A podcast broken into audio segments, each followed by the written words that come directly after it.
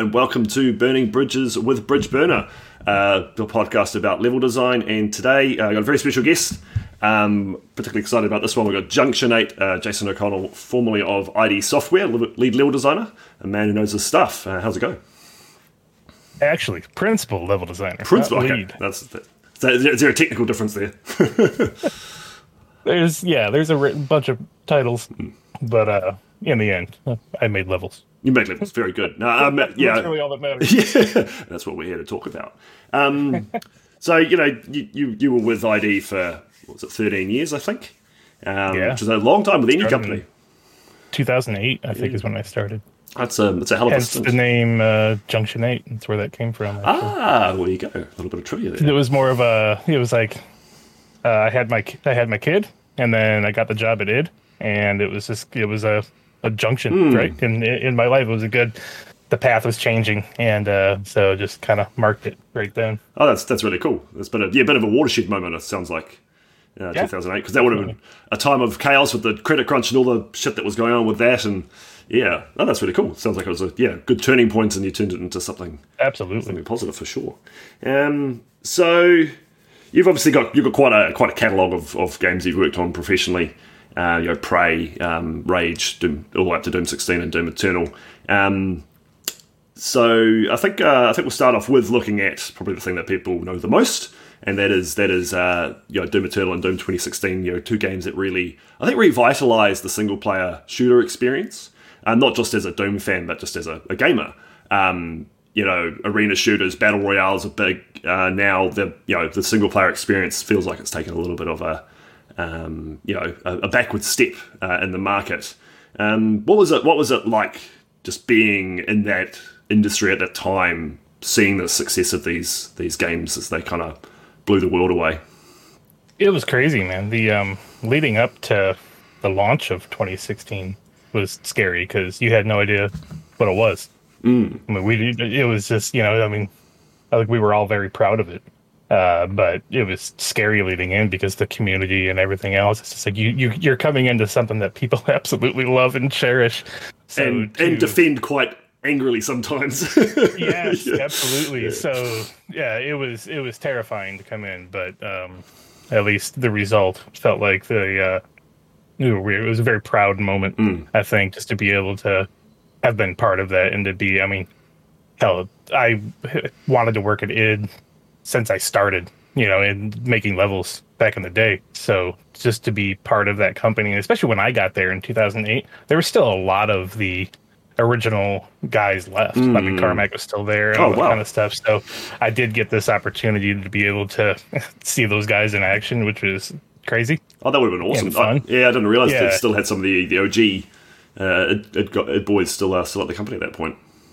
Yeah, it was awesome. And, Actually, uh, the, and then just um, no, sorry, I was just okay. Actually, I remember seeing their names in the credits for Doom Three, so yeah, they wouldn't have been mm-hmm. you know, too far away uh, at 2008. Um, so, because uh, like I remember with Doom 16, like just playing it and that, that opening scene where you pop out of the, the coffin and and just that build up to the title card and just when, when the you know the Doom came on the screen and the, the, the music comes up and it's just like it just felt perfect. Like you know, for someone who's been playing classic Doom for a long time, um, and you know, just having it just feel like it just ticked that box. It's like this feels this feels like home. um, yeah, no, it was a, it was a hell of an experience. Um, so I think one of the things that really stood out to me with Doom 16, and we can contrast this with Doom Eternal from a more level design focused perspective, is Doom 16 has quite non-linear level design. It's quite open layouts, lots of intertwined areas, like something like the Foundry. You could play that in a myriad of different ways. There's lots of paths you can take. Um, and then something like Doom Eternals uh, always felt like when you broke it down was a straight line in terms of like your gameplay progression. Um, uh, you know, with Doom 16, was that a conscious decision to keep it open plan like that, or was it just something that naturally kind of occurred? I think it just kind of naturally occurred. I mean, there were some of those, like you mentioned, Foundry as an example.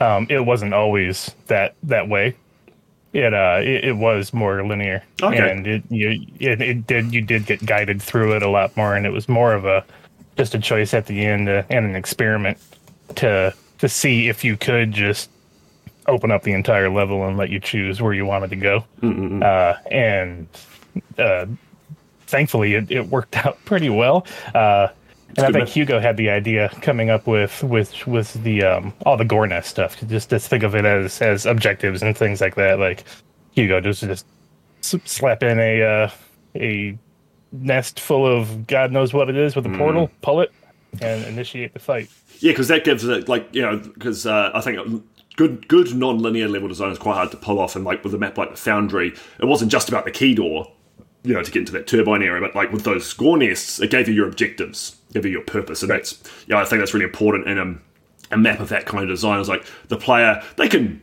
you know meander around and explore and take their time, but if for people who want to just kind of like you know play the game, you're giving them really clear go here, go here, go here, and you can do that in any order. And I think the way that that map was was linked together, it was very easy to make your way f- between those kind of four key zones um, I think some of the vertical climbs were a little bit tricky. Like there's that lower gore nest in the pit. That one was like, yeah, where, where do I go now? yeah. Um, but well, a lot of that too is like once once you get those, uh, since that was done at such a late stage on that map to to give it those kind of that that open feel. Uh, to try to retrofit something mm. into there because you can't really change much no. at that point. Like, all, all, all, the geometry is there. The, the artists have already done their passes. Mm. Like everything is there. So now try to try to put gameplay in in a in a different way than it was intended. Uh, it takes it takes time, a lot of time. Because mm, that's that uh, you know that um, that process. It's I've, I've gone through that you know uh, every and a few like trying to change your design idea. Like oh, I want to do this now. Can I can I cram it in? Can I can I shoehorn this concept in with the minimum amount of rework? And it's bad enough in like someone like a, a, Doom builder where you, you, can actually change things relatively easily, but yeah, where you've got a uh, a model based game with like dedicated teams to each workflow. Uh, you know, those, mm-hmm. you know, those, that process is important for you. You block out and you do your, your, your combat tests, and then you start your detail passes, and then you do your fun. You know, you can't if you start moving stuff you're gonna have to redo yeah, you, that you whole break, process. Yeah, you, break a, you, break a, lot of shit. yeah. it's there's significant work that needs to be done by then a lot of people mm. if you just shift one thing, and you wouldn't think it would be that crazy, but it definitely can have a trickling effect down the oh, line. and and it can create like unforeseen uh, bugs and, and, and skips oh, and stuff, and so you have to test it really thoroughly. Okay, especially if you're going from a a more contained layout to something open, you start cutting. I'm guessing you just started cutting holes in walls and opening things up, and like, well, where can you get to from here? I don't know. We'll find out. Okay. Um, but again, uh, going back to that isolate like the four gore nest concept, like it almost doesn't matter too much if you can kind of jump around in weird ways because your objectives are are isolated, kind of almost arenas. Um, that you just kind of bottled up, and once you're in there and pulled the, like as I said, pulled the cord, you're in there for the fight. Um, right. um, so what would what what's your favourite level from from Doom 2016? Mm. That is a good question.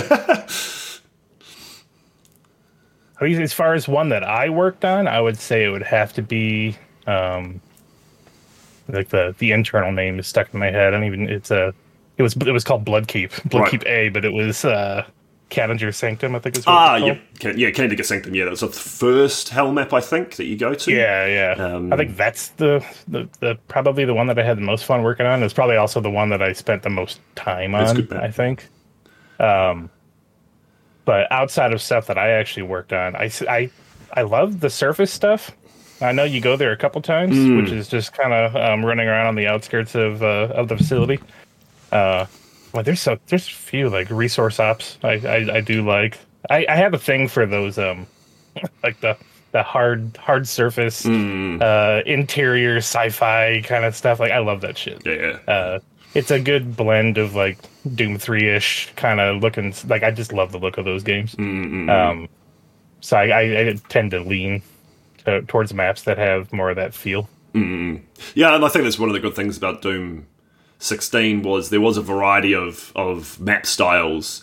Um, and you know, depending on what your you know, where your, where your leanings were, whether you like those big open vistas, you know, exterior over a compound and trying to find your way into it, or if it's the tight interior, as you say, sci-fi design, and then you get into the hell maps, and then things start blending together uh, later on and getting a bit more bit more techy as well, um, like the Vega bases. Um, yeah, there's a good there's a good good mix there, and I, I think um, for me, Necropolis was always one that really stood out. Uh, I think mm. partly because of the music, like that's got the but that's got the best uh, music track I reckon in the in the uh, in the game, and this is a game with very good music. like this double kick rhythms just always blew me away on that one. Um, and but yeah, I think there's a really good amount of good variety in, in Doom 16 uh, in terms of its design concepts. Um, whereas we'll jump over to Doom Eternal now. For me, Doom Eternal's always felt, yeah, like I said, a lot more linear in, in its progression pathing. Um, you, you mm-hmm. move from point A to point B to point C to point D. You get maps like Super Gore Nest, which appear very nonlinear and very nicely layered and interwoven, but at the end of the day, it's still um, a linear path through the map for the most part. It, was that a was that a conscious move? And uh, I'd imagine it was possibly due to the complexity of, of Doom Eternal. It um, you could tell that there was definitely like the, the, the maps that were started first were the maps in the in the middle of the game. It's you know okay. it's that whole second chunk, the second act. So you've got Mars Core, mm-hmm. Super. Gore Nest, um, Ark Complex. The uh, yeah, Ark Complex. Uh, it's so funny because those names, like, I'm so used to the internal names of, of the maps. I don't. It's hard for me to remember what they're actually called. This map was called I Lameo 420. Um, yeah. Uh, but those maps they take a long time, but you can see it in all three of those maps um, that there, there, was. I mean, they're they're huge, and I was gonna say they're probably the most ambitious. Element. Yeah, uh, yeah, maps. yeah, and uh, they did intertwine a lot, mm-hmm. and they they can be maze like, but then it's still like you said, it's it's a linear path through yep. there. It just gives the impression that mm-hmm. it's uh, that it's something that's maybe a little bit more maze like. Um, but I mean, it was definitely it was it was a decision. I mean, Hugo wanted to go more of a uh, a, a, directed approach, and yep. a lot because he he was telling a, a, story on top of everything else, and it just suits that type of game mm, better. And sure. it was less about level design and a lot more about the combat encounters yep. and stuff because a lot of effort is put into those combat encounters. Yeah. So those were just front and center. Uh, you know, like that's that's where all the money's gone. Yeah, yeah you, so. It's like the the level's almost taking a backseat to, mm. to showcase the uh, the combat. Yeah, and I'd say Doom 16 was kind of the opposite. Like the levels were more front and center in the combat. It wasn't an afterthought, mm-hmm. but the fights were a lot easier. You know, you, you, you yeah, know, definitely. they weren't quite as technically set up, and um, and uh, it's like yeah, we'll just we'll populate this area with a few demons, and you know, it'll be it'll be fun. But um, you know, it felt like the design wasn't centered so much around we're going to build this kind of fight. Um, whereas, yeah, Doom Eternal, it's like this arena, we, have got a specific combat encounter that we want to set up. We'll set that up and then we'll build the levels around around those concepts. Yep. Yeah. Um, Definitely. Because, um, and I think that, you know, you look at the difficulty bump from 16 to, to Eternal, which is significant. um, and that shows in that as well. And I think um, it was, I actually think it was a, a really good call, despite everyone's uh, a little bit. I think there's a little bit of salt the first playthroughs for a lot of people. It's like a hard game. What? Where did this come from? Ammo? I have to manage it. Fuck. um, but it, mean, it gave it longevity, and it meant you get people playing over and over again. And there was a combat loop to learn. And it, it is probably the most engaging, one of the most engaging FPS games. Uh, single player experience out. I recently replayed um, uh, Nightmare uh, a couple months ago after going to the expansion packs, and we could talk about them a bit uh, later. But going back to the base game, going actually this is this is pretty top tier um, from an enjoyment perspective. Um, so I think um, you know with uh, it was interesting you say uh, how that you started at the middle of the middle chunk of the maps that seemed to the end. I, I think and I always said like they, they always felt like some of the more ambitious concepts. You know, Mars cores all scattered around, um, you know, in space and um, you know, lots of platforming, and then you got Ark Complex, which is a really cool city map. Really, really well. I don't like city maps normally. I think they're very hard to make good, but they, you, you know, it's a really fun map. That fight in the restaurant is probably the best fight uh, in Doom Eternal, I reckon. Um, and then, you know, Super Gore Nest, everyone remembers that great visual presentation with the big gateway. Um, uh, and, you know, they, they're clear, like, trying to figure out how to get inside to blow it up. Um, so, from a story perspective, uh, those, those three also, you know, have uh, very strong elements there was there a decision, or was it just kind of the natural?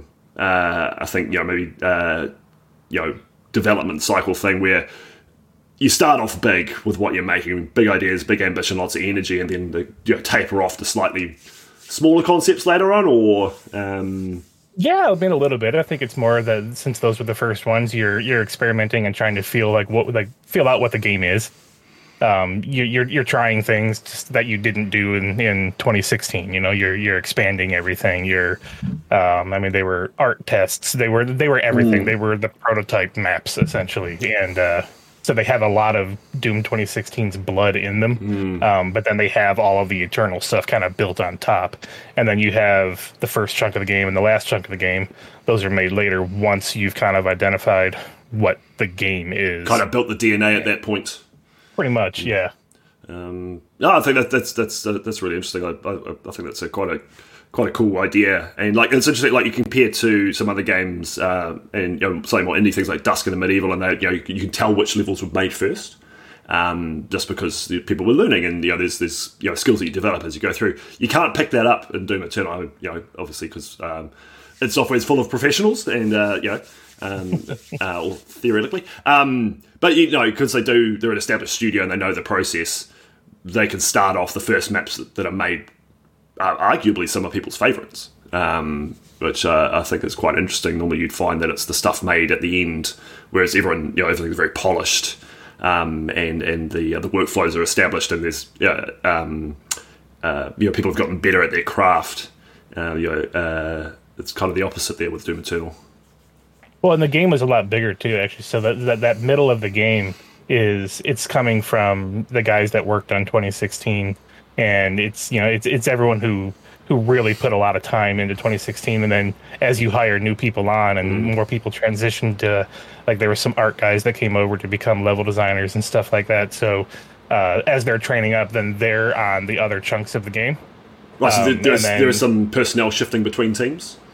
A little bit, yeah. There's a, there's a few uh, like uh, world builders, you know, environment artists that were really focused on design, and uh, they would work on. Uh, there's one guy, Nick Dungbeck. He's he's awesome. He uh, he worked on Foundry a lot uh, when I was working on that on 2016, and he would just come up with just random gameplay ideas. And is that cool? And you're like, yeah, Hell yeah, it is. Yeah, yeah. come come and make that. Yeah, I want to break the catwalk here. You're like, sweet, Yeah. sounds good. Like, I'm, I'm down.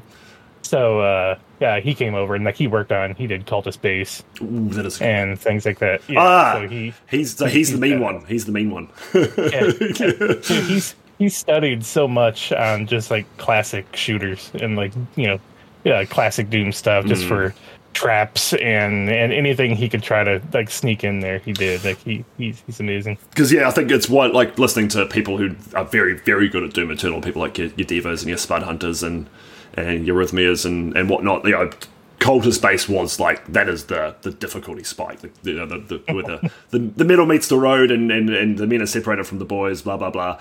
Um, right and uh, I think you're, you know, it, it is a very, very technical, very intense, uh, and you, you know, you're kind of low powered, certainly at the beginning in terms of your arsenals.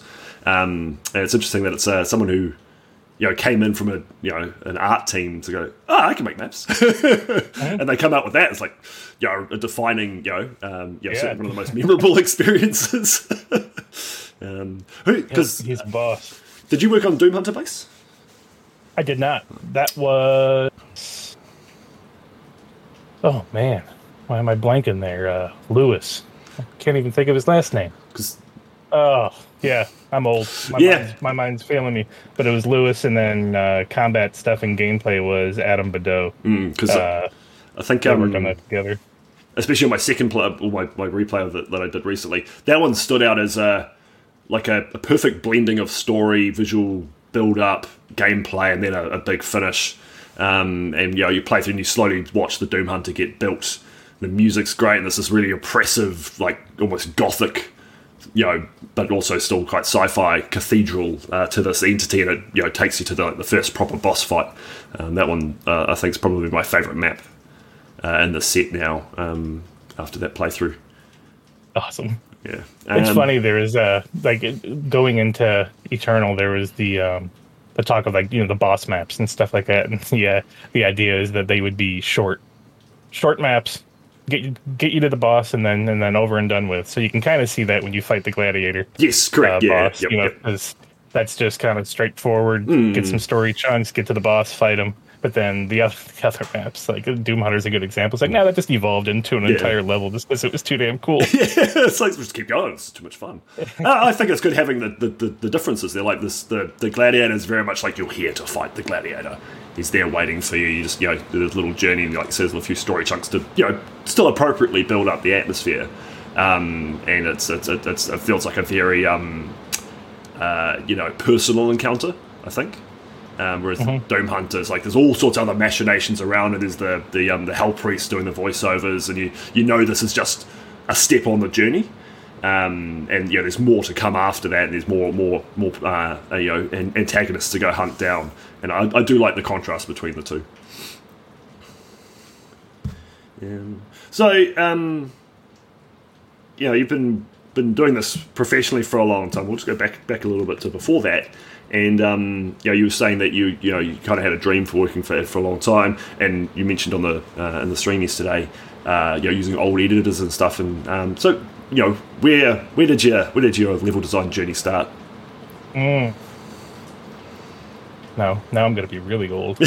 Uh, I mean, even just wanting to, like, starting at the very beginning and wanting to make games, it would have been, I mean, the only computer we had in my house growing up initially was a Mac, and it was a, it was the worst Mac ever. Like, it, it couldn't are of play good? anything. and, uh, so like Myst was like the first game that I like I really got to focus on and then kind of experience like world building in a sense. Like it actually felt like a place. And uh the best I could do to try. Well, and it also had the uh, the it had a making of movie Yeah, on the disc. So watching that, like I'll just watch it all the time, and I still I still do, which is funny. It's have just to hunt that down. I'm, I'm all about nostalgia with that kind of shit. Is that like it, it just psyched me of like holy shit, you can make games like this is crazy. Look what these guys did. And, Wow, I can make games. yeah, it's awesome.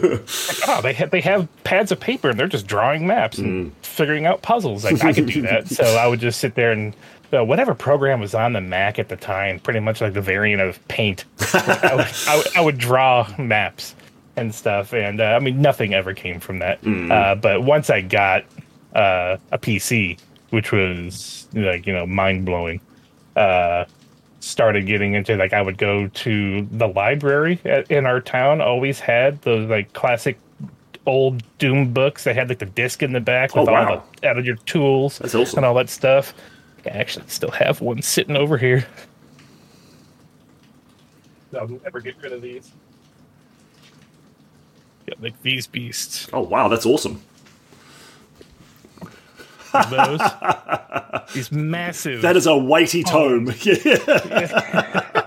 that's awesome. and they all i mean and they they had just like textures and just i mean they pretty much just raided the internet at the time and just slapped them on a disc uh, That's great. That's fantastic. but that opened up the world of uh, at least making a level and figuring out that you could change the art and and just experiment with that kind of stuff but then what really grabbed me outside of like i wasn't that focused on doom it was duke 3d like Right. the build engine stuff was like man right at the top and uh I- and i love the interaction you could do with stuff you could i mean the fact that you were turning lights on and off and you could make you know the rooms ch- change shade and shit was stunning to me back then uh Yeah, what's Then- interesting, like um, you know, Doom.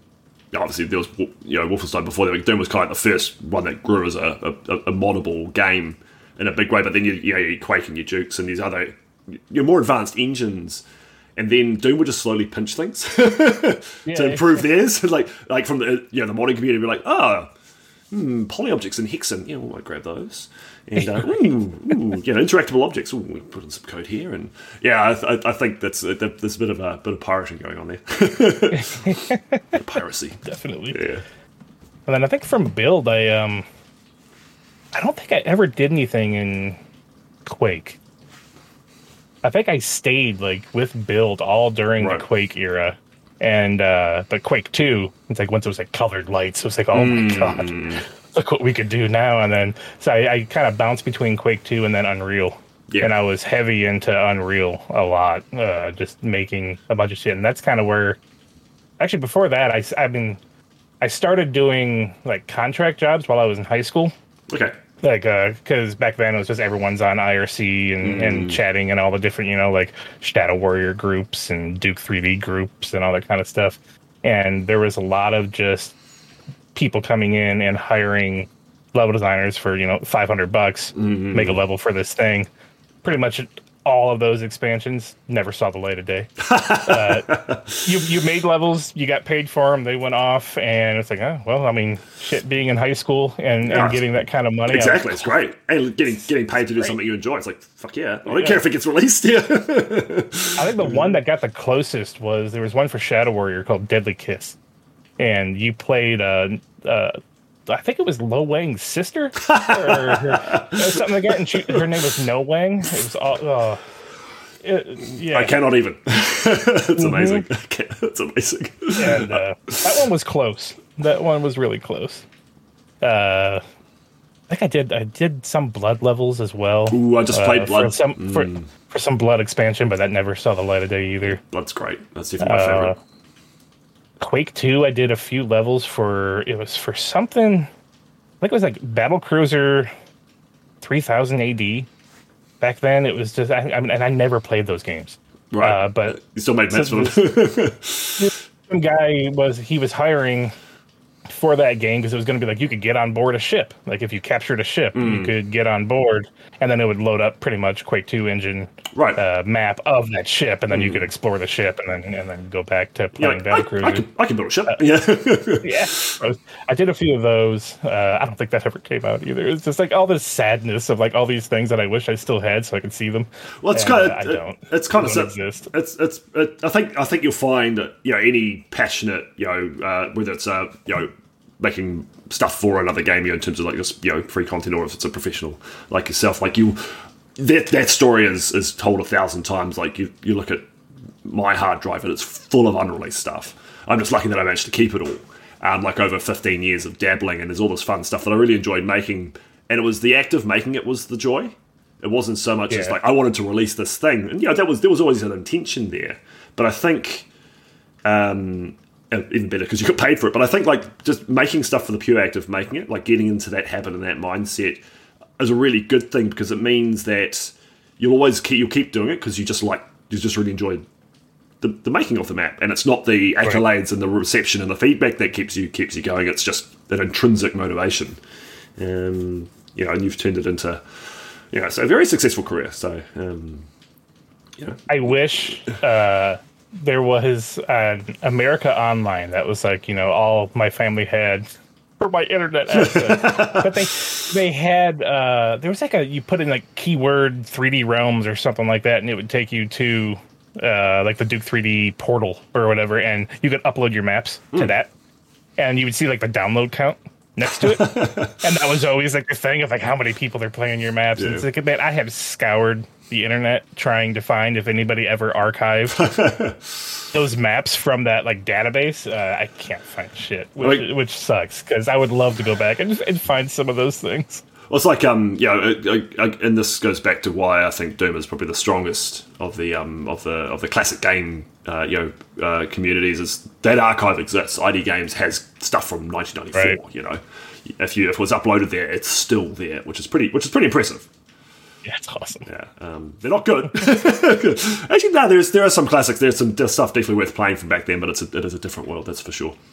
Um, It is a fun time to get pretty much sloshed, drink a bunch of beers, and just load up one of those like old wad discs and oh, just those start yes. play. yeah. They are amazing. like there's some of those maps. It's it's stunning, uh, Yeah. but it's a good time. Yeah, stunning, but not necessarily in a in a in a positive way. It's just, yeah, well, no, just not- very very interesting decisions have been made. But it's amazing because you can just read all the text files that come with them, and you know they have these deep stories. It's just like this is what's happening. You're like, man, that sounds fucking awesome. You go and it's just a square room. Like, load it, okay, I'm going to have to use my going to have to use my imagination for this one. Yeah. yeah. Um, so, what was what, what was your what was your favorite engine to work with out of those kind of like preliminary? Was there one that really grabbed you, or you did you enjoy bouncing? I mean, you said you worked with Build a lot, but was there one that like in particular you just thought was a lot of fun? I think build. I mean, build was a lot. Uh, I mean, it, it was fun. Uh, making stuff with Unreal. Like I don't think I ever really enjoyed. I've heard that it's a bit of a it's it's a bit of a bitch to work with. You can make some impressive stuff. yeah. It was different back then. I mean, and I haven't used the newer stuff, but clearly, like every game fucking uses it, so it must be fantastic. Uh, the uh, but the old stuff, it's like, yeah, I don't. I it I definitely didn't stay making Unreal maps for a long time. Um, the first few projects, I think, like when I was at Human Head, the first game was in Unreal. Um, but that was like the amazingness of as Unreal was transitioning into, uh, you know, now you have terrain and and all this all this cool shit. So that was that was fun to work with. But you- definitely, I think I would always go back to build for the classic stuff. Um, did you ever work on uh, like Quake Four? Or was that before your time at ID? That was before. I think I was at Human Head when Quake Four was being developed, so I probably would have been working on Prey. Because it depends on when Quake Four came out, but Right. yeah, I, th- I don't. I don't think I was. Yeah, I had to have been at uh, at Head. Because Prey, Prey's the same engine, isn't it? Yes. It's uh, Tech Four, or Tech Three. Yep. It's Tech Four. Yeah, yeah. So um, this is this was definitely uh, uh, something I was keen to talk to you about was was Prey because um, it's a hard game to find these days, um, Yeah. and uh, I'm assuming there's some legal copyright reason for that. Um, uh, but um, I, you know, I, I was gifted it from a from a friend, and um, managed, you know, I've played through about I think about half of it uh, now, and um, seriously blown away. it is an incredible game. Um, how did how did Prey start? How did the concept start? Because there's a lot of really like out there design in that game, both in terms of visuals and just the way the mechanics. Like, what was what was where, where did Prey begin? I don't even. I mean, so wh- when I started at Human Head, I was on the the Western project they had, Dead Man's Hand. So they already had Prey going Right. at that point. But I mean, Prey already had a history because it, it was at 3D Realms from like the Oh, late okay. 90s. Oh, is it the where it that started. it's that old? Yeah, like and, and so the, I think that original version of Prey was pretty much just put on the back burner, and then Human Head picked it up at some time in the early 2000s, uh, and and started working on it.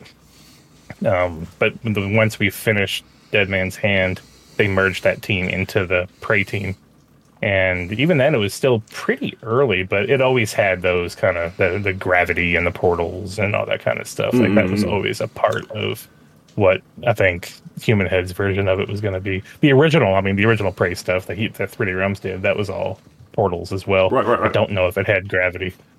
Um, but we never. I, I was uh, like, I wish I could have seen that old uh, Prey stuff from the '90s. Like, Mm. I think that was all because I, I remember really uh, being psyched for it since I was such a 3D Realms fanboy uh, all throughout high school. I didn't even. And I don't think anyone's So ever mentioned started- that. You know that it was a 3D Realms thing beforehand. So that must be that's deep lore. Yeah, I think I think the hard the hardcore Prey fanboys would probably know. Um, I mean, it looked badass. It, it was really cool looking, and uh, it, w- it would have been fun to at least have seen it uh, at Human Head. But I don't even think they had a build of that. It was just like, nope, just start over. yeah, yeah. Because um, yeah, I'm a big fan of the of, of Doom Three, and it's obviously uh, you know it's it's it's got its got its flaws, but it, it you know uh, particularly at the time, I thought it was fantastic, and it's interesting watching. So you go, go from Doom Three, which is you know first game in that engine, very tight spaces, trying to show off the lighting and and you know uh, paying you know the, it pulls the player into into the detail uh, and, and and makes it very intimate and. Um, you know, particularly some, some of the like the first helmet that you go to, and the you know bricks flying around you, and the cages get built around you. It's so it's very uh, um, very claustrophobic um, the game, and then you, you go to Quake Four. And I like, okay, what else can we do with this engine? Like it's very expansive. You've big armies fighting and big vistas. Um, you know, much much. You know, still got some pretty like tight interior areas, but definitely trying to open up the visuals. But I think with Prey, Prey felt like the perfect melding of the two. And it's like when I when I played when I started playing, I was like, this is the game that a Tech Four was was was designed for.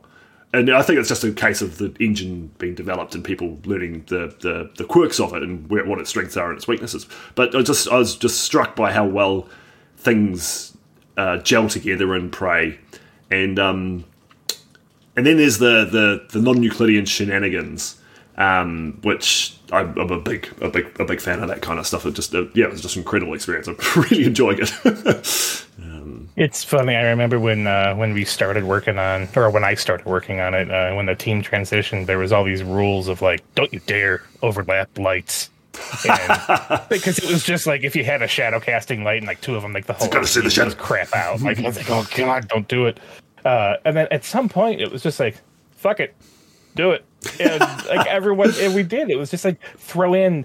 I mean, you were only you were you were supposed to have a very limited set of lights in each space. And if you go into the editor and look at that stuff now, I mean, there is clearly like we're like, nope, don't care, down, I and, and just go nuts. I, I approve this design decision. Yeah, more shadows is always awesome. good. But some of those maps working on it, I mean, it's been a long time, but I still remember like there was areas that were uh, there was something with our version of IdTech at the time that you couldn't highlight like brushes and models and lights and stuff and rotate right. because if you if you did everything would get off axis Mm. so like the, the brushes would rotate fine but then the models would go and just so the model, because I guess the model origin didn't link up with the brush selection origin. something just, yeah. yeah. something was messed up internally that Mm. made that impossible so then there's areas that you're like well this we're going through a portal and you're supposed to be upside down so you would think you would just build it and then flip it yeah, yeah, or whatever but you couldn't because flipping didn't work so you had to build things at weird angles upside down sideways and that is such a mind fuck right just to try to get in there and try to focus on that because then the like you look like you're looking at a room from a certain angle but then the camera is actually straight it, it's it, it was a mess I was gonna, yeah, it was hard I was gonna. That was one of my questions. Like, how hard was it to make things like that? It sounds like quite. very hard Yeah. yeah. um, 'cause- And there was a limitation with the portals too, because I was messing around. I jumped back in like last year around this time and started playing with that editor again uh, for for Prey, and uh, which is awesome that it's just it's shipped with it and it's all there, and you can load up all of those maps and check them out, which is really fun. Uh, but there there was definitely I don't remember the limitations of the portals, but uh, now like getting in there and messing with it, it's like they couldn't look at each other. that's there- quite a, yeah. If they did, they would just freak out. Uh, Too many recursions, and you open a portal to the abyss, and Uh-huh. the Eye of God stares back at you like, "Oh, we were meant to do that." And then there was like fade distance on them too, where they would turn black at a certain distance, so you can kind of mess with that. But yeah, I've, I have but, uh, noticed that when there's a smooth, like you- like the ones in the boxes, you get close to them, is a smooth fade. And I actually think it's instead of it like triggering like like a um, you know opening like that, it's just this gentle fade. I think it's a really cool effect, but also good for performance because you're not rendering I stuff. think it was a uh, yeah, you know, I think it was a performance thing, and it was like if there was multiple portals in that space, you had to like turn the fade one off before the other Mm. one could be on or something like that. and managing all that was was a mess. I love it when like a technical limitation like this, like how, how are we going to manage these these resources becomes something you can implement a, a fix for that. Actually becomes a cool visual effect as well. It's like ah, this actually looks really cool because we did something similar for Age of Hell with our portals was like yeah, have them turn off when you're a certain distance apart and you can set a render distance. And now we've got this cool like opening effect with them as well. It's like ah, that looks awesome. It's for performance, but it looks awesome too. I think one of my favorite things about that too is sometimes when the uh, when the hunters in that game, um, just the basic fodder enemy Mm. with a with a gun, uh, comes in, it's like he had a little room sitting in every map. Right, And it yep. was like their their portal room, and so like when you peek into the portal, you can think, where are they coming from? But it's like that actually is just a space that exists off to the side, and they're just hanging out in there. And like like, literally like an old school teleporter closet. Like you're going to sit here until you're needed. You stay there for the next hundred years. Um, this is your lot in life, and then you can pop out and get shot in the head. they couldn't work on uh, on the wall walks when you were upside down and stuff like that. AI couldn't move on them because it, tech navigation is just ground based. It's it, there's mm. nothing that says, "Hey, build navigation." So they stay- the ceiling or on the walls 'cause they so walk. stay still. I had noticed that. You've lost that pretty So well. if, if you see a dude teleport in, it's like, man, that's awesome. He's upside yeah. down. It's like, yeah, he, he's not moving. He's just gonna stay right there. He's he's a turret. Okay, I I had not picked that up because I because I think like when you when one appears above you like that, you're so disoriented. Like you don't right. focus on the fact that he's not moving because you're trying to figure out where to, where to shoot. Oh, he's over there. You kill him quickly. I uh, that's really interesting. yeah. Yeah, I guess I imagine yeah the pathing for that would have. I hadn't actually thought about that. Um, like, how would you path enemies through all that stuff? And Right. The answer is you don't. um, I think if there was ever a scene, because I think there are a few where it looks like they are walking on it, it's an animation. right. So It's it's like like, they're they're spawned in and they're totally just animated to like walk down or do something, Like a- but it, it's not actual AI doing it. nothing wrong with a little heavy scripting. That's right. Um, yeah, no, yeah, I've been I've been really impressed with Prey. Um, well, they have the. Um, I'm assuming you play play a fair amount of games, judging by the collection uh, collection on the shelf there. Um, Try to. Yeah, it is hard to find the time. That's for sure. Um, yeah, has there been? Um, it, what, what's jumped out at you? Like uh, I say recently, but uh, in the last kind of like you know five or ten years or something. Is there anything that in particular that's uh, really grabbed you? Like any game wise? Yeah, like, I mean, I'm I all mean- over the place with games because it's like so. I mean, th- there's times where I'll just focus on like RTS games for a I do long love, I do time, love RTS. and I'll just you know I'll dive into those. But Supreme shooter Commander. wise, let's see. Like, if I was focusing strictly on like level design, the last game that I was really like, holy shit, these levels are awesome, was Amid Evil. Yep. I yep. Those levels are awesome. I have Like, I probably close to a it's so thousand screenshots saved now. yeah, like, Um, they're so much fun to just to move through, and it's like I could just Beautiful levels. step on the cheats and just not even pay attention to combat. Like I, I, I just want to play the level. Mm. That's all I want to do because they're yeah they are fantastic and get more unique as the game goes on. Mm, and, you know, we we're talking about, you know, like, you know, you start your journey, the first maps you make, like in Amid Evil, you can, you play at the beginning, they're, they're still good looking, but you can feel them experimenting and getting more adventurous as you go through, and then, you know, culminating in episode seven, which is still one of the wildest things I've ever seen in a game. Um, that, that, that stuff is just ridiculously cool. Um, and uh, yeah, no, you know, Amid Evil doesn't necessarily have the most like engaging, difficult gameplay, but it is because you're there for you're there for the visual presentation and the exploration factors, and like you say, you can play it. You can just turn the horses off and just just play through it. It's like I love this. Made by Kiwis too, um, my fellow countrymen. Um, Prodeus stands out as well. Like Prodeus's level design is fantastic. Yeah, they got Like, some, uh, I, I love uh, like everything I've played in there so far has been great. No, it's, it's a lot of lot of good stuff out there at the moment. Um, so um, one thing uh, that I've noticed uh, with myself is as I've gotten more into actual design and you know and studying a bit and reading articles and, and talking to people like yourself, it has changed the way that I think about games when I play them. Yeah. Uh, in terms of like you, you, you're a bit more analytical and like I'm having fun. Why am I having fun? Because you know, not just not just to you know pinch ideas and learn, but also it's just the the way your brain works. Change. And I've noticed I noticed this with music because I, I play the drums, and you listen to music differently when you know an instrument. You, you analyze that instrument a lot heavier. So, did, did- is that something that you noticed with yourself? Absolutely. Yeah. Yeah. it's like I think we've talked about it before in the past of like watching movies is just a pain in the ass because you pause them all the time. yeah. How do they do Just, that? oh, that's that's awesome. And if I don't have a way, like if I'm not watching it on the on the computer or something like that, it's like get out your phone and just fucking snap a shot of it because it just looks really cool. It's like, oh, that's a it's annoying.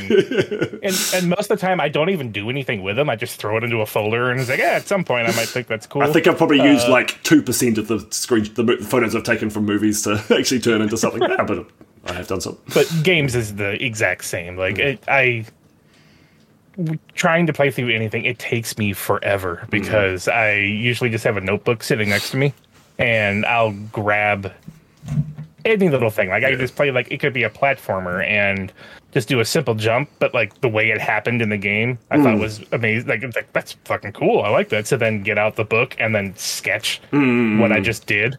And have that as an idea that just sits there, and I do that with every game. Yeah, yep. So I just have notebooks just filled with just little moments that I thought were really cool, and then going into any level that I work on or whatever, it's you should just dig through Yeah, the yeah. notebook and be like, "Oh, that that was awesome! Yeah, I'll try to work that into this level somewhere." For sure, for sure, and I think um, like uh, it's important to because this is something, this is definitely a conversation of, or uh, yeah, things I've said in, uh, quite a bit over the last year or so is don't don't limit your creativity based on its source. It doesn't matter where you get an idea from.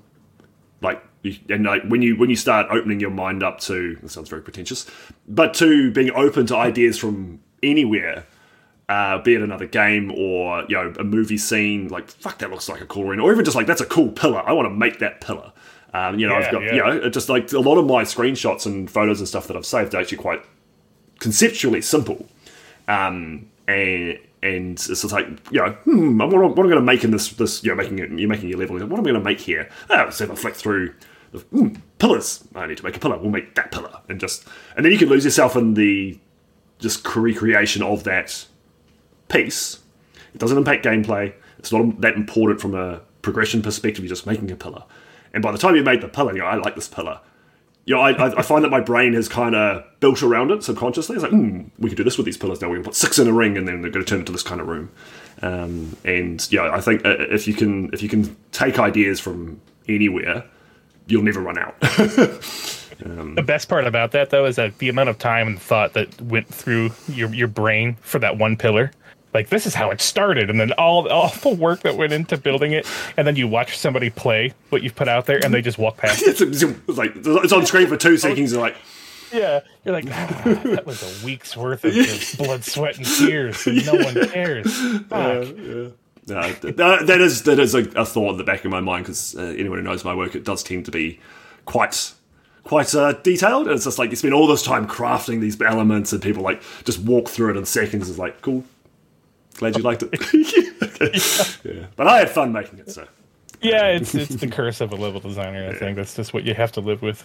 I think, yeah, I, I did make a, the effort uh, in Doom Eternal a few times to actually go and stare closely at things like how, like all the cracks in the concrete or the little like filigree skulls around a pillar base, and it's like I, I was like I definitely appreciated the those fine touches that were put into that game uh, from that perspective. That was the the painful part of uh, Rage. Actually, was the amount of like detail that was put into stuff, and then once everything was baked down to just a gigantic mega texture, like everything got super blurry. looked like soup. just oh, and it's just so there's so much thought put into like, well, you know, somebody dropped papers here, and th- there's all this like environmental storytelling that doesn't matter at all, Yeah. but it's there.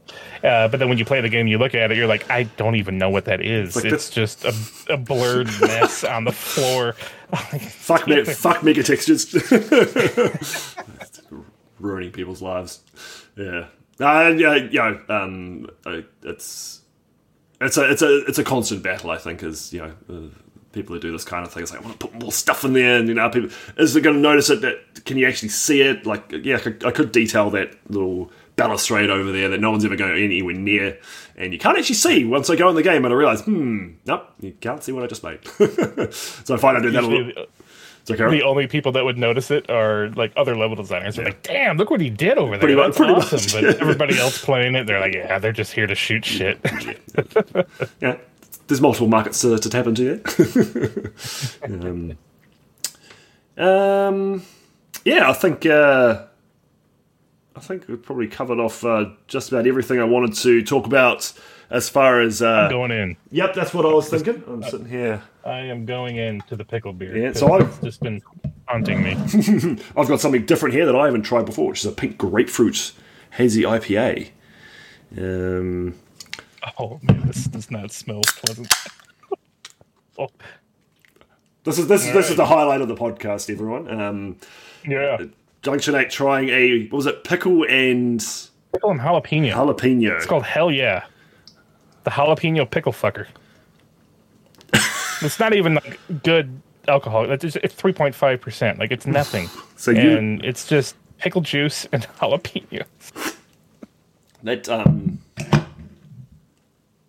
sounds interesting. Okay, that's not the worst thing ever. Damn me with faint praise. not bad. Not bad.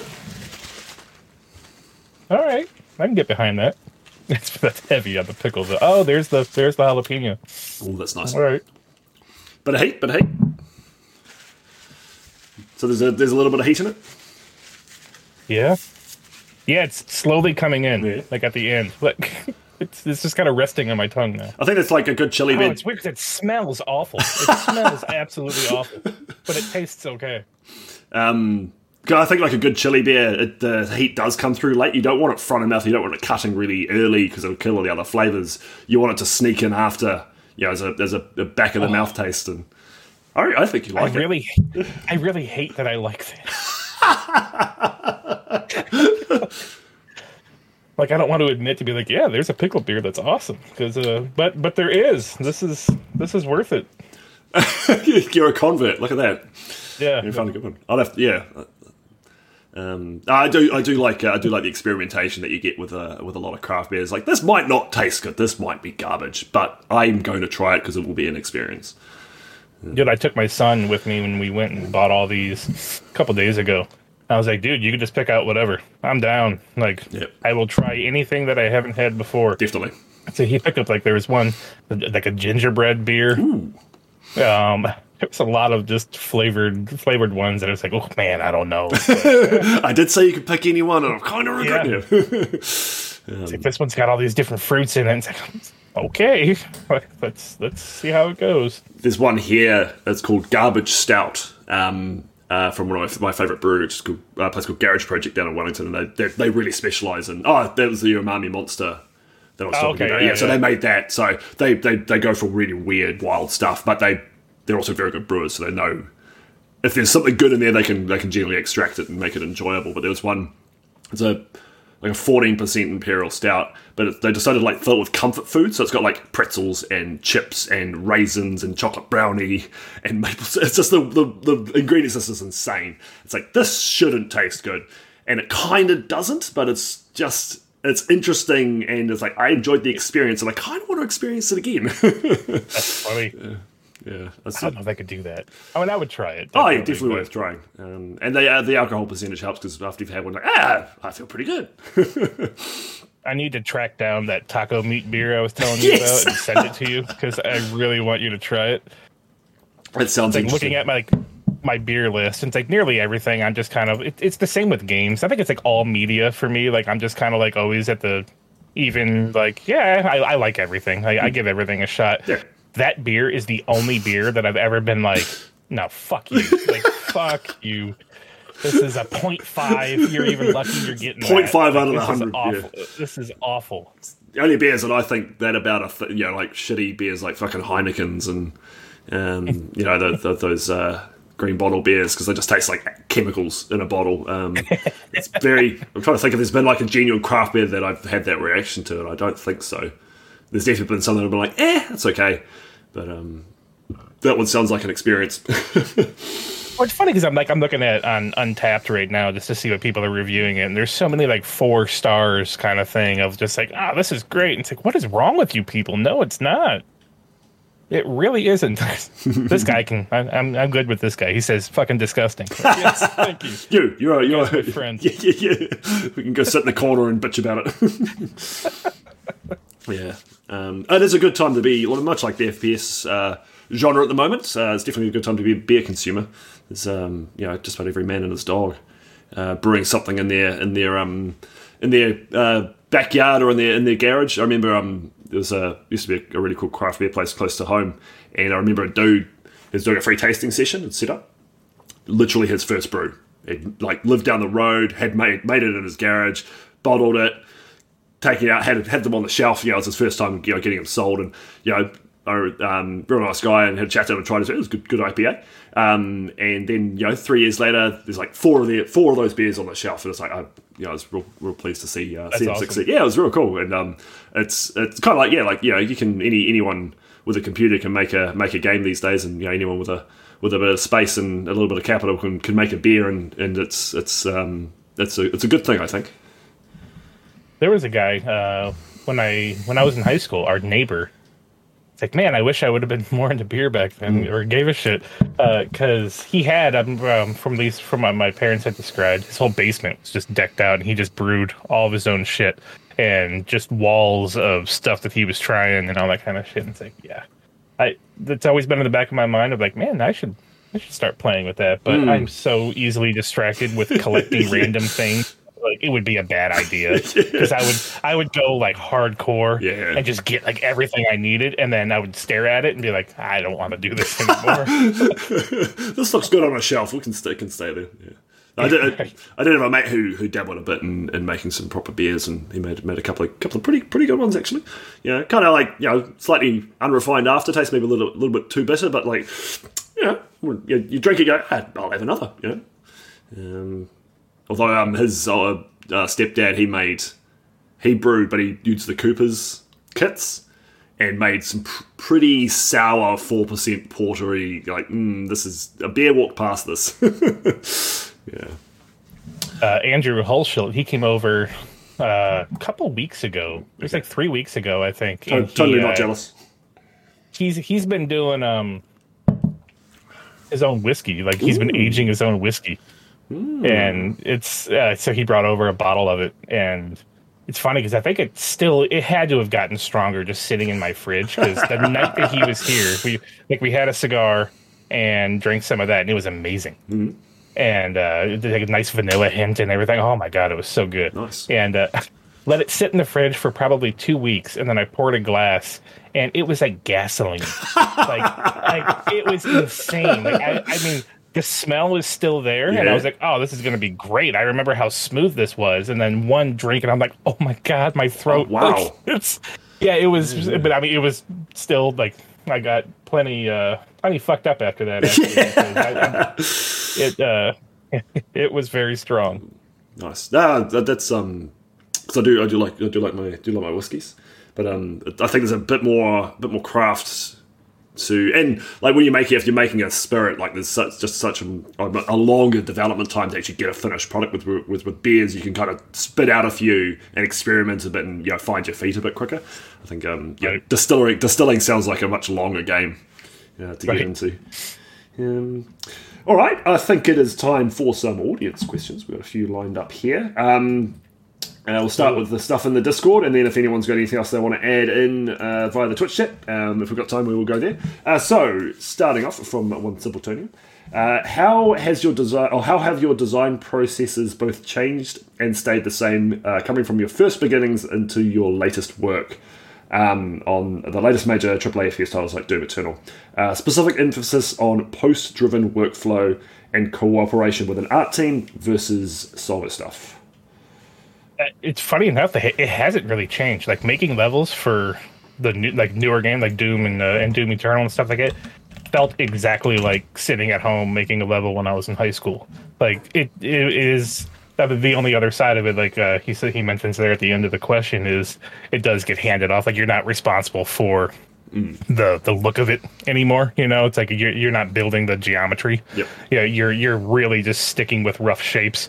Um, but like a lot of the blockout stuff that I did for 2016 and Eternal, I used classic textures Right. from from, from just like vanilla Doom. I just used that stuff on on everything, Nice, and nice, because nice. it was easily identifiable to any artist going in. You could clearly tell what was going to be a door and what like if I needed lava on the ground or a hazard, it's like, yep, fuck it, throw down some nukage. That's like it was, I love that. So I- easy.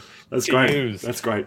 Uh, So there's even like uh, I used a lot of the sprites as well. Actually, like I would, you know, just like dudes hanging from, you know, like all all just the body sprites and everything. Like I just I had that shit everywhere, and they made variants of those sprites as you know 3D models and just slapped them all over the place. It was really cool. that's fucking awesome. I love the idea of using classic Doom textures as dev textures for Doom Eternal. I think that's uh, that's amazing. There's a like I wish I wish I had something to like I wish I could show it. Um, I don't think I'm allowed to show it. I don't even have anything to show actually. The uh, that first space in Super Gore Nest when you walk out and there's like kind of the mini tower and there's Yep. cars that are that are floating above it or whatever. Like in the Very- block out, very that was cool just a a just a you know it's a cube essentially, but then above it it was just kind of like the um I don't even know I don't know the texture name. It's that green texture with kind of the icon of sin on it just slapped. It's like a green marblish texture. Oh, from, Yeah, yep, yep, yep, yep. Classic. Uh, that's what was up there. and so instead of so there there was four of those cubes kind of rotating around, and it was meant to just to be a kind of a blocker. So if you were to jump up there, you'd have to like kind of navigate around those things, Mm-hmm. whatever. And then as art comes in and does everything, those just transition to becoming Mm. uh, cars. That's amazing. I love that. Um, so, I mean, we, we did talk about it, but like the so, uh, you know, obviously with your single, if it's just you doing the workflow, you do the block out, and then you do the the refinement and the detailing and the of, and, then- and I guess with a, a team, it's just you do the block out, and then shh, goes on to the next. Uh, the Yeah, next- I mean, it, it'll go on. It'll go over to the um, to the artists. They'll start working on you know just building everything out and building all the assets and everything like that. And you're still working on like you, you start shifting into gameplay at that point. Start doing all your combat encounters and things like that. Uh, with the um, with I guess with, with in mind that you'll have to kind of redo that stuff later when art comes in because obviously it's going to look completely different than Yep. what flat floors and everything are going to show. Um, but there's there's a lot of cooperation and Yeah. stuff like that back and forth because art's going to be like, we don't want to build it like that. Like, that's ugly. You know, this, this looks like shit. They're, they're, going to have much cooler ideas, and you're like, yeah, I'm down. So it's just a matter of. I mentioned, you know, it, it, it is yeah, not so much like uh, I'm done, your job now. It's like yeah, it's more of a transitional period, and then you, I imagine you get like some like that person you were talking about earlier might end up making cultist space like oh, I've got this really cool idea for something visual that looks like this, but you're gonna have to redesign this area shape wise for it to work in. Like, what do you think about that? Oh yeah, no, I think that's a great idea because I can do this with a fight, and and that can this can happen here, and yeah, I think yep. you know that kind of collaborative back and forward is is the joy of working in a team. Absolutely. Yeah. Um, one from Toilet Wine Connoisseur. Um, fantastic name. Um, what is your the most expensive and the rarest of your big box PC games? Oh, good lord. Um, the highest price I paid. It had. It's probably. I think I paid like four hundred or five hundred, which is insane because I would never do that again. Uh, for the Ultima Online Charter Edition box because I was huge into Ultima Online back ah, in the day. An RPG nerd, nice. And uh, I mean, it's a massive box. It's actually hold on, it's just sitting over here. I'll show you.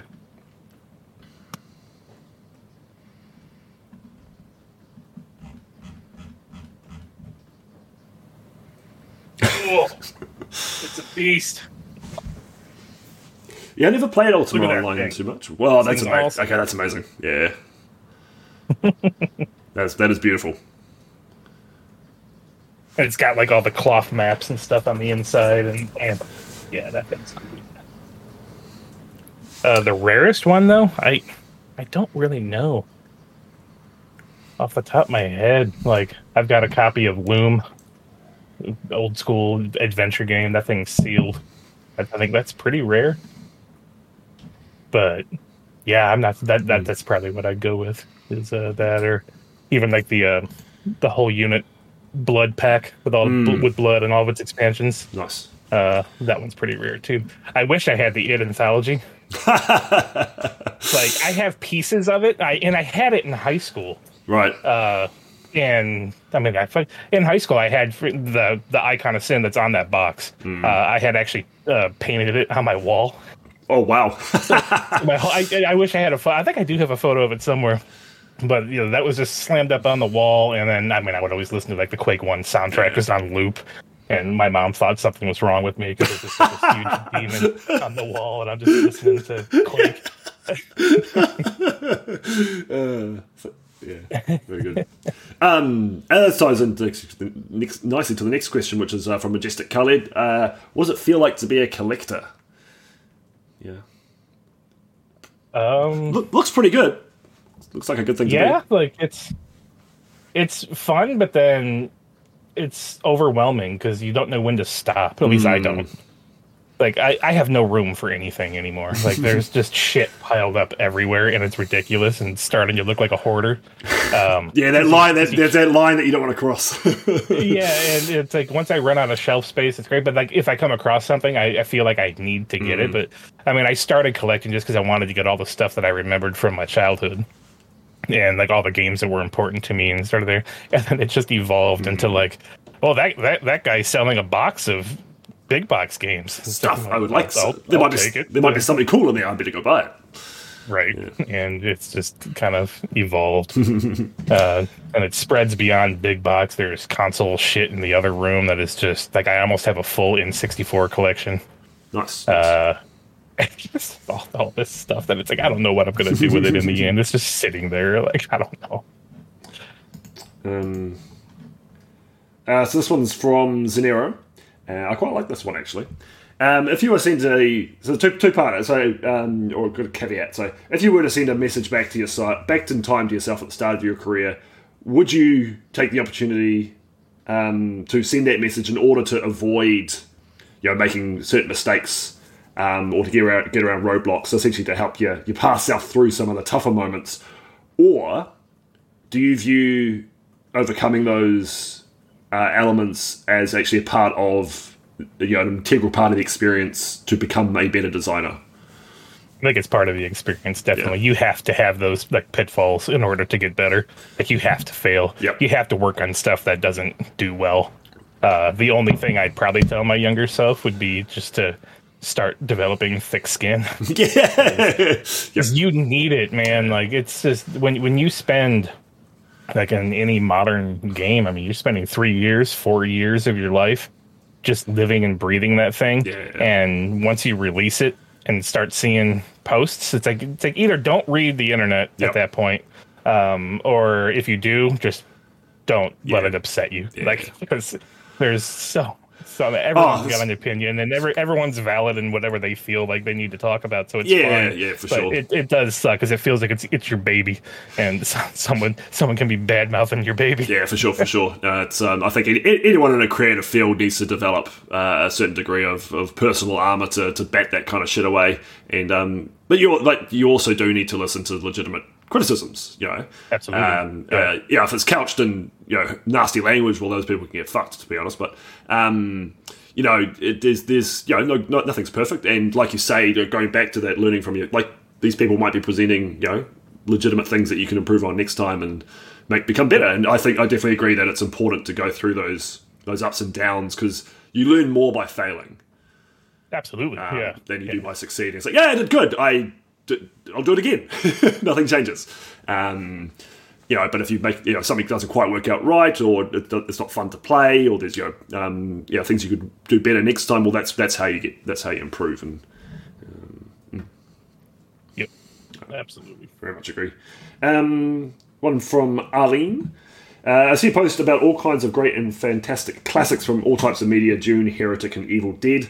Uh, as of late on your Twitter, um, where do you draw the most inspiration from uh, for level design? Um, is it all the great from all the great media in your collection, or from elsewhere?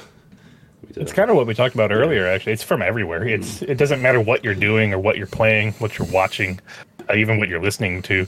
All of that stuff just feeds into ideas. Yep. And I mean, I it works for me to have the notebook with me at all times, just because I mean, you could be out. I mean, it's nice that we have phones now to take photos of shit. Um, but you could be out anywhere and just look at a building that looks cool or the interior of some space, and you're like, "That's fucking awesome!" and snap a shot of it Definitely. uh, every everything feeds into just creativity. Yeah. You, know, you can steal it from anything. Exactly, exactly. Essentially, it's just like, it's, it's it's all borrow, borrow, borrow. Lo- but lo- loan it, loan the idea, and I'll give, it, I'll give it back. I promise. You can have it, but I just need to keep it for a little bit. Just put in my pocket. It's funny you mentioned music because you, you know you wouldn't expect that to be like a, a source of inspiration for level design or a game, but I've done that. Like been listening to songs, but this seems to happen a lot at the gym, and I'll be uh, um, on, on on the cardio machine and listening to some music, and the lyrics will just start a start a ball rolling, and I'm like, I have to write this down. Like, and um, you know. Uh, you can literally get ideas from absolutely anywhere. Um, but yeah, we did go through that uh, a bit more detail earlier. And we've got one from Blue to Beast. Um, uh, this is for both of us. Uh, do you feel that level design plays a key part in multiplayer immersion in a way that it keeps players coming back and wanting more? Actually, have you been yeah. involved in any multiplayer level design? I have. It's definitely not my focus. Like I am a Mm. It's single different. player guy, uh, tried and true. Um, but I have I have done some multiplayer maps. Uh, I don't even know the last time I did one. Probably on stuff that no one played multiplayer in, so no one would ever see them. Um, but it, I mean, the level has to be good for, for you Yep. to come in. If if the level if the level sucks, you're not going to want to play the game anymore. Like if, Definitely. if you flow through the space, and I mean, if there's too many holes, Yep. you know, I mean, you could almost look at any arena in both 2016 Hmm. or Eternal. I mean, they're multiplayer arenas. Really, like that's what it comes down to. You could easily put Uh, five or six players in there and have a pretty good deathmatch. right. in a lot of I mean, you're yeah. getting jump pads, you're getting all that shit. So like, it's it's it's pretty close to a multiplayer map. Yeah. Uh, but those are a different breed. I mean, to, to get one that's just really good and memorable, and it's crazy to see the ones that are memorable from people who still play Quake and things like that, Mm. and what stands out uh, as as their favorites. Because there's clearly something about certain maps, Dust and from it's hard to pinpoint what it is that just brings people back in. I think with with deathmatch, and like it's the, everything's important and every you know always important and shouldn't be neglected. But in deathmatch in particular, the focus like this- you said flow and a, like a a single player game or map or whatever that doesn't play perfectly and maybe isn't the best gameplay can be lifted by other elements, be it visual presentation and, and aesthetics like Amid Evil. Um, you know, like you say, you can play that with no monsters and it still be enjoyable. Um, deathmatch less so.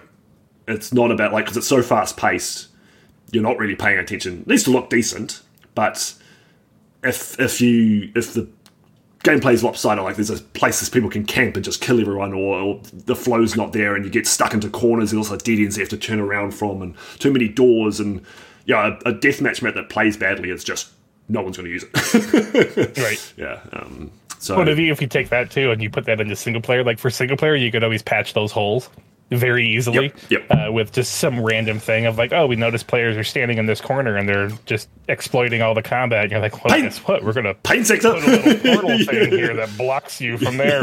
like you could easily just prevent somebody from getting there. Oh, in multiplayer, we'll just make it kill you.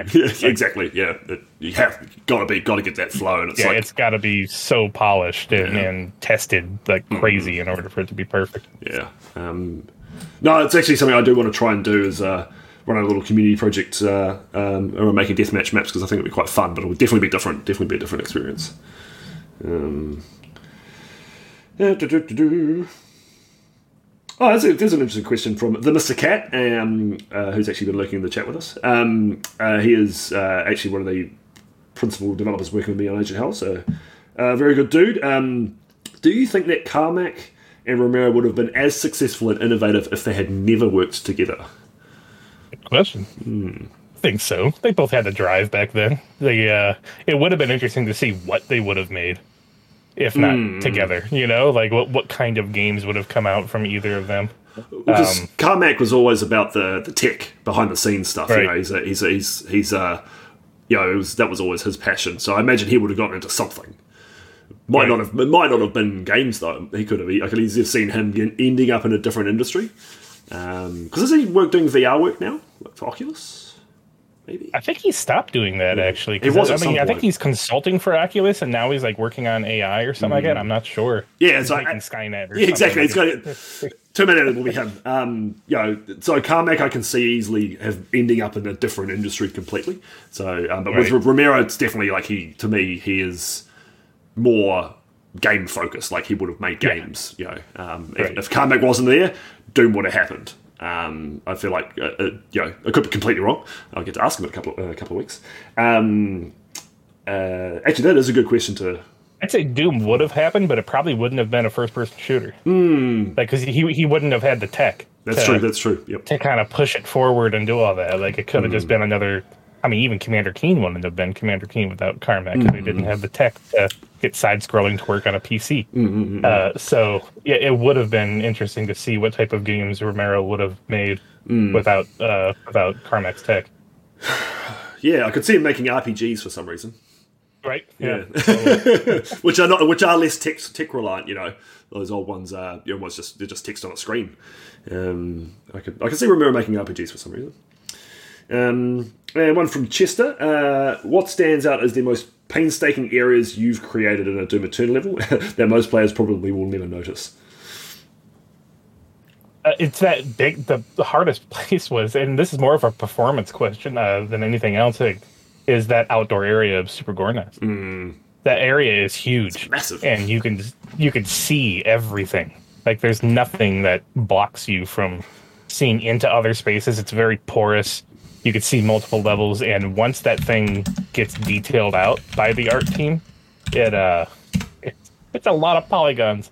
It's a it's a lot of stuff going on. So there is a lot of kind of hackery happening in the background when you're uh depending on where you're standing things are being turned off and managed and models are being hidden and mm. stuff is just being kind of swapped around behind the scenes so that space can actually run decently yeah, and because um, like that outdoor area is also a very high encounters. Like there's a lot of action in there. It, you know, you, you, can afford to have like a little bit of performance drops in, in places where not not much of combat is happening. But like in, in, an area like that where players are spinning and jumping and running around so much, yeah, if you get any frame drops, it's people are gonna people are gonna comment. right. Yeah. I mean, even like thinking of, and this would be a game wide thing. The the meat hook, mm. like that that broke so much shit because it's especially when you see how people use it. Like that was never like I mean I, I never thought of it as a designer to watch somebody fling themselves as as, I've as far as people- shit. It's insane. so there is so much of like holy shit. Like how do we how do we You can't just put block lines around everything. yeah, in some cases that is what you have to do. It's like I, I'm sorry, like I don't want to place an invisible wall here, but I have to because Because you keep yeeting yourself into the sun. things. Oh, like not just from a so the, yeah. There's obviously the level breaking element. Actually, still got the meat hook for a while because it's a fucking seminal, you know, piece of a uh, kit in the game. Um, and so like there's there's the yeah you can get to areas that you aren't meant to with the meat hook. I think that that's that was probably semi inevitable. And like, hey, if you do something weird and you break the game, well, that happens. And you know, you do try and eliminate the you know 99% of the cases where that happens but if there's, there's the odd you know out of bounds glitch that can happen accidentally it's not you know not necessarily the end of the world and then if it happens quite often well no we need to we need to fix that one but for me the most interesting thing about the meat hook is how it's used in combat and the amount of mobility that people can get from it and how far that's taken the skill ceiling for Doom Eternal. Yeah, Um, yeah. I'm, I'm assuming that wasn't something that was really thought about. I don't think so. Like, I mean, it, not to, to the extent that it's used now. I mean, and I mean, Hugo's so active with that community now for Hmm. especially for like the, the those those pro Doom Eternal players that are just nuts to watch. Like, uh, it's in the back of the mind of everyone now. Like, Yeah. so as things are being worked on, it's like okay, that there's guys that play the game like this. So Hmm. it's it's it's totally everything's built around that at this point. Well, now you see, you see in in uh, Tag Two, there's those meat hook points. Yeah, So yeah. it's actually like we're going to actually teach you know we're going to you know kind of almost tutorial people because I hadn't really done much meat hooking until that point. Like certainly not from a combat perspective. Um, because I'm not that good. Um, but yeah, I, it's interesting seeing that folding into deliberate design now, and I really like that. I, I like that, you know, almost backwards kind of design feedback coming in. It's like go well, not so much backwards, but going full circle. We make a thing, the players do this. Well, they get quite good at that. That looks like fun. Let's bring that in for the next iteration. Um, I think that's you know, it shows a dev team that's that's really paying attention um, to how people are playing and, and respecting that and go, oh, yeah, these, these are good ideas. Um, and then you get uh, so um, uh, I'm assuming you've heard of uh, Proteh and his mods, oh the yeah, Horde mode. yeah. Like, what, what, what, are your, Yeah. what are your thoughts on that? Dude, it's fucking awesome. I'm glad great. that somebody found a way to mod the game. Like that it's is so cool. awesome. So like, cool. Like I, the, I, I would love um, tools to come out in the future for anything, any anything more that id works on. Like releasing a tool set would be fucking great. Yeah.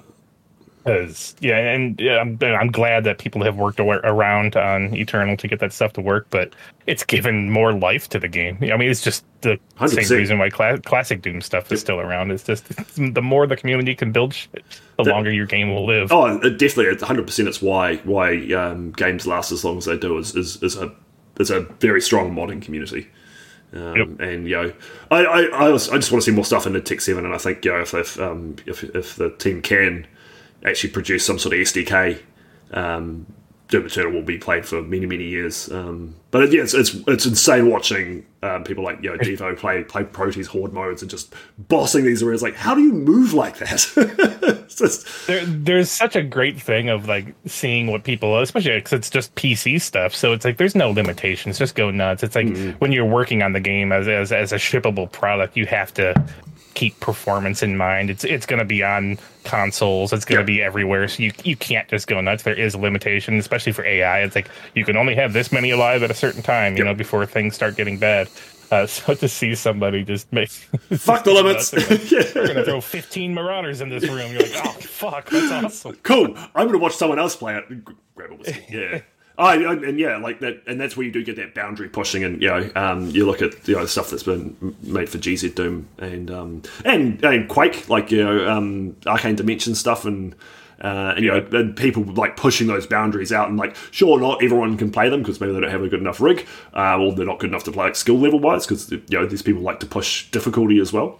Um, but it's fantastic to watch, and it keeps it keeps those people who who are very good at the game and play it a lot. It keeps them interested, and it keep you know it's good publicity and uh, and, and uh, all, all those things.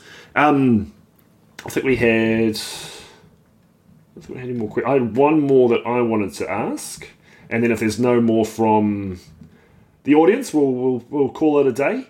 Um, there's a couple of fights in particularly tag one which felt like they're just transposed from a classic Doom custom WAD setup. There's one where you got to fight a bunch of pinkies and there's a whole lot of blood punch charges around, and then there's the plasma rifle and the and the shield guys, and then there's the marauder with the totem.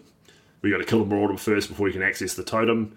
And there are a couple other ones as well, but there- there's certain encounters that felt like they were just pulled straight from uh, someone's you know Doom mod that they made a couple of years ago, kind of thing. Like a really like gimmick gimmick hit sounds bad, but it, it, you know focused around a certain gimmick um, and, and with a really like clear strategy. Um, are those inspired by classic Doom, or is it just you guys branching out and experimenting more? Or Yeah, it was more about experimenting. It was about trying to give the the player like a, a moment where it's easily winnable. Like it, it's just a thing where you can feel like a badass because you are getting Yep. beat down a lot, especially in in tag one. Um, so to have those moments where it's like, no, just fucking have fun. Here, Yeah. here's a bunch of pickups or here's a bunch of ammo. Just go nuts. You're gonna you're gonna fight only things that are weak to the plasma rifle. And you just tear into it, and then by the time that's done, you're like, "This is awesome." But then, of course, you go you go right into the boss fight after that. And you're Yes. like, oh, I'm not awesome. no. yeah. Oh, that's interesting because it, it like it just to me just it, and probably because that's what I I do, but it just screamed. This could be in a, in a Doom, a, a classic Doom map, eh? I, and I really liked it. I thought it was just like get, give that a tick because you know, you- like you say, they're fun. You enjoy them, um, and, Yeah, yeah. and then get your dick handed back to you on a plate. No, very good. How's the pickle beer holding up? It's gone. It's gone. So- yeah, yeah. Can't Damn be, right. Can't be too bad then. Pickle beer, a okay. Everyone try it. All right, there we go. Full endorsement uh, from Junction Eight for the pickle and uh, jalapeno. Hell yeah, jalapeno pickle fucker. That's, that's a hell of a name. hell of a name. Oh yeah, we've got we, uh, one. One last question just popped up. Uh, any, any levels uh, that they made? You made? I guess you. Uh, yeah, any levels that you've made uh, that you look back on and you think, why did I do that? Every single one of them. Yeah, There's so much of that. that was a like, oh, that was a idea. bad idea. Yeah, I think that's pretty common. Um, Yeah, yeah. There's like I could. I mean, you could iterate on a level forever and and keep churning and churning and churning, and probably what you had there originally was likely the better. the better thing, but you you can get in your own head and and redesign an area, or you know, re- just constantly move things around. And uh, definitely. yeah, I mean, I can't think of any off the top of my head of like any spot that I'd really like. Oh, I fuck think- that. I think in that kind of situation, like think. And this ties back to the, like the, the failing and, and roadblocks and all that kind of struggles that you have. You look back on that and like, that, that didn't work out so well, as you figure out why. Um, and yeah, you need to draw a line in the sand when you work on something that you throw good money after bad. There's no point trying to rework this area. You know, as you say, the original idea is probably as good as it's going to get because there's something fundamentally flawed in the design right? fuck it. Release it, do whatever you need to get it out there, and this is probably a little bit easier for your for, for your passion modders. Um, but it's if it's a you know AAA game, probably cut that out and build something Right. again from scratch. Um, if you're gonna if you want to read because it takes like you said with the Foundry. Um, there's a there's a there's a time and an energy cost to, to reworking this stuff, and sometimes it works, like the, like the Foundry. Um, but I imagine that was a pretty pretty risky moment to be honest to have that amount of redesign going into a map that late in the piece. Yep, it definitely was. It was more of like, hey, take two weeks and uh, try to try to figure it out, Yep. and then if it doesn't work, it stays the same Yeah. kind of thing. Yeah. So Uh, actually, I could say the the one thing I would look back on and be like, fucking hell, is all those classic maps in 2016.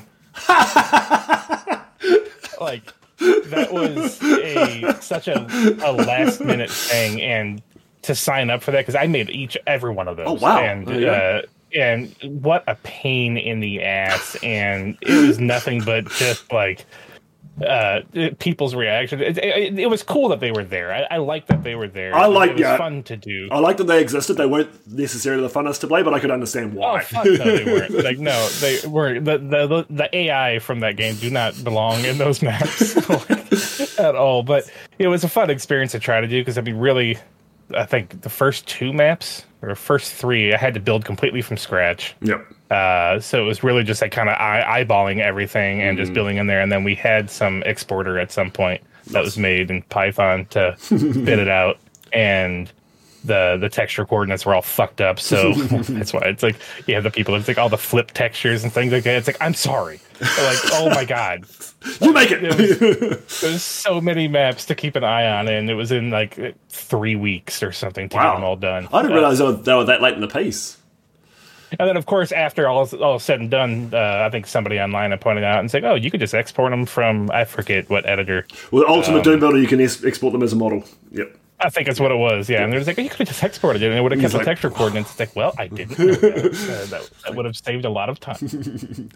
Yeah, I like, I, I, and that was one of the great things about Doom 16 was all those little homages and references to the, you know, to the old stuff, and I, I, I did, I did love that that they were there, and I, I appreciate the effort, and I think, I think the community does too. Yeah. I think I, li- I liked hiding them more in the maps yeah, uh, than actually playing the, the Yeah. full map. Yeah. It could have just stayed as the hidden pieces. and Called it a day. Prob- Uh, probably but, could have. Oh well. Yeah, probably. Yeah, that probably would have been enough of a reference to make people go yes and get all that nostalgia, Right. Dopamine. I flow. remember this. No, they were Yeah. great. Um, yeah, and I love the jarring transition between you know the beauty of you know modern Doom 16 to like back to the original textures all pixelated and in their in their glory, fire blue. That's what kind of sold actually, because the first one was done that uh, that was in Foundry. Oh, Uh, yep, yep, yep. and that was and that was the transition that was like, oh my god, this is really cool because it's like, yeah, you're out there in the lava and everything's going nuts, and then you just walk in yeah, this it's just right there. old pixelated Start map, it! and you're Like, holy shit! I mean, there was it was funny. There was, uh, and I never got around to actually being able to do it, but we could have shaded all of those textures and gotten the lighting to be like it was in the classic maps. Right, 'cause right, right, right. now they're just full, full, Full bright, yeah, that's true, There's, yeah. there's, there's there's no shading at all.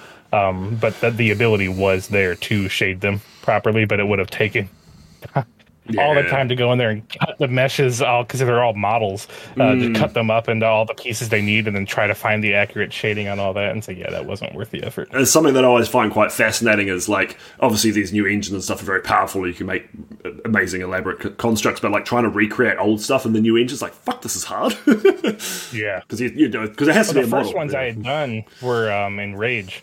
Oh, yeah, i yeah, had yeah. Uh, the wolfenstein secret in rage and then i did it in and then i did a, like a little brief e1m1 section in one of the maps and then a quake section uh, and so that was kind of the first experience of going back and just kind of recreating some of the classic things. And then 2016 was like, no, just make the full map now. It's like, oh, yeah. Really? Okay, mm, we're doing this now. yeah. Very good. All right, I think. Yeah, that's it from there. Uh, if anyone else has a question, um, drop it in the next 30 seconds and we'll ask it, but otherwise, um, we'll call it a day. Um, yeah, thank you very much, um, uh, Junction 8, for coming on. I don't know if you usually do this kind of stuff, but it's a, it was a pleasure. No, no, no. This is the first time I've ever actually done uh, anything like this. So thanks for having me. No, it was great. And Awesome. uh, I think I'd be keen to get you back on and we can pick your brain a bit more. Uh, drink a, Cool, drink a few more beers. Uh, um, and uh, probably deep dive a bit more into, into level design properly. Now that we know a bit of your history. Um, uh, yeah, got anything else you want to add? Anyone thing you want to say to the adoring Doom fans out there? Nothing. I love you all. There we go. Perfect. That's all I got. Ah, Fuck yeah. Um, to Doom? Oh, I don't have one. Yeah, he doesn't have. Yeah. I've got like a drop of pickle Okay, left. okay. So there we go. Um, no, I mean, uh, you know, Doom is a, you know, whether you like it or don't, it is part of the architecture in uh, FPS, and um, you know, it's it's it's come a long way over the last 26 and a half years or whatever it is, nearly 27. And you know, someone like yourself um, working for ID for that long, you know, definitely a, a, big part of of uh, what it is today. So, um, on behalf of uh, you know all the all the people out there that play it, we, we appreciate your efforts, and you know, um, you look at the stuff you've made, and I think you can you know um, feel very proud of yourself and what you've achieved because people people like it. It's good fun. Thank you very much. It's nice to hear. Um, yep. Uh, thank you everyone for watching. Uh, we'll of course be back uh, um, uh, in a month's time or so. Got a few more guests lined up. Uh, something very exciting coming up soon um, in July. Uh, and until then, uh, you, this is uh, you've been here with Bridgeburner and Junction Eight, and uh, we will catch you next time. Bye, guys. All right. Done. All right. Thank you very much, my friend. Thanks, dude. Uh, we are going to continue streaming.